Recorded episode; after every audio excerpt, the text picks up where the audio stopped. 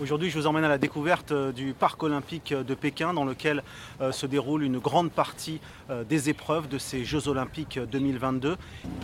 Donc là, on est en fait au milieu du, parc olympique. Il y a une petite partie qui est accessible au public. Le reste, c'est la fameuse bulle sanitaire, la bulle olympique. ce parc a été... on va laisser passer l'hélicoptère. Ce parc a été construit en fait pour les Jeux Olympiques euh, de 2008, les Jeux Olympiques d'été d'août 2008, c'était donc il y a exactement 14 euh, ans, et il sert à nouveau pour euh, ces Jeux Olympiques d'hiver. Les installations pour certaines ont été transformées, évidemment la, piscine olympique qui est devenue une patinoire géante et qui sert aux épreuves de, curling. Et puis derrière, vous avez le grand stade qui lui aussi a été construit en 2008. Il est surnommé le nid d'oiseau en raison de sa forme.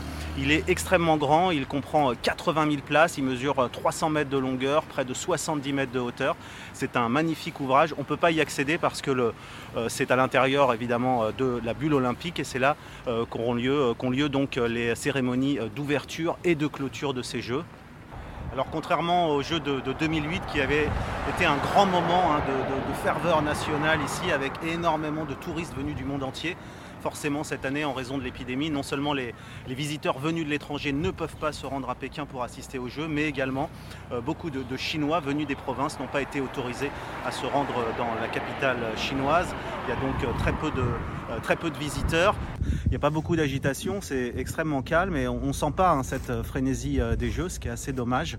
il faut sans doute passer de l'autre côté hein, pour sentir un petit peu d'excitation, mais c'est vrai que sans public, sans touristes, sans spectateurs venus, visiteurs venus de l'étranger, c'est un peu, ce sont des jeux un peu au rabais, on a envie de dire, hein, et des jeux qu'on va uniquement suivre à la télévision, parce que là, je suis littéralement à 2 mètres hein, de cette bulle olympique. les épreuves ont commencé juste ici avec le curling, le patinage et le ski au nord de Pékin, mais on n'entend absolument rien, c'est très très calme.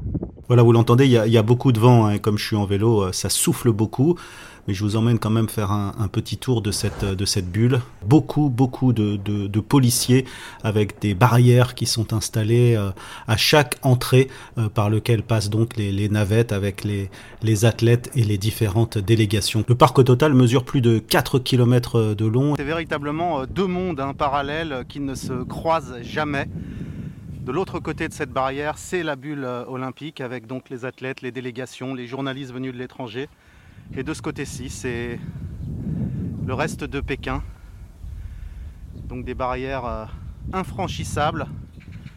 Quand on entre dans cette bulle olympique, on ne peut pas en sortir, sauf à, sauf à subir une quarantaine de trois semaines pour revenir à Pékin. Et ce sera le cas pour euh, tous les, accompagnateurs, les volontaires, euh, le personnel chinois qui participe à l'organisation de ces Jeux. Hein. Ils sont plus de 20 000 à l'intérieur de cette bulle.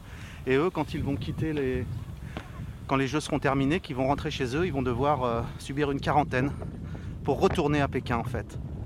Et donc ce site va rester euh, comme cela, sous cloche, sous bulle, euh, jusqu'à la fin des Jeux paralympiques en fait, c'est-à-dire jusqu'au 13 mars. Ensuite seulement, il sera accessible à nouveau au public. Voilà, on est au nord de Pékin, en bordure du quatrième périphérique. Voilà, je vous laisse là. Si vous voulez voir euh, les images, comme d'habitude, rendez-vous sur la chaîne YouTube d'Europe 1, playlist Un hiver en Chine. À demain, salut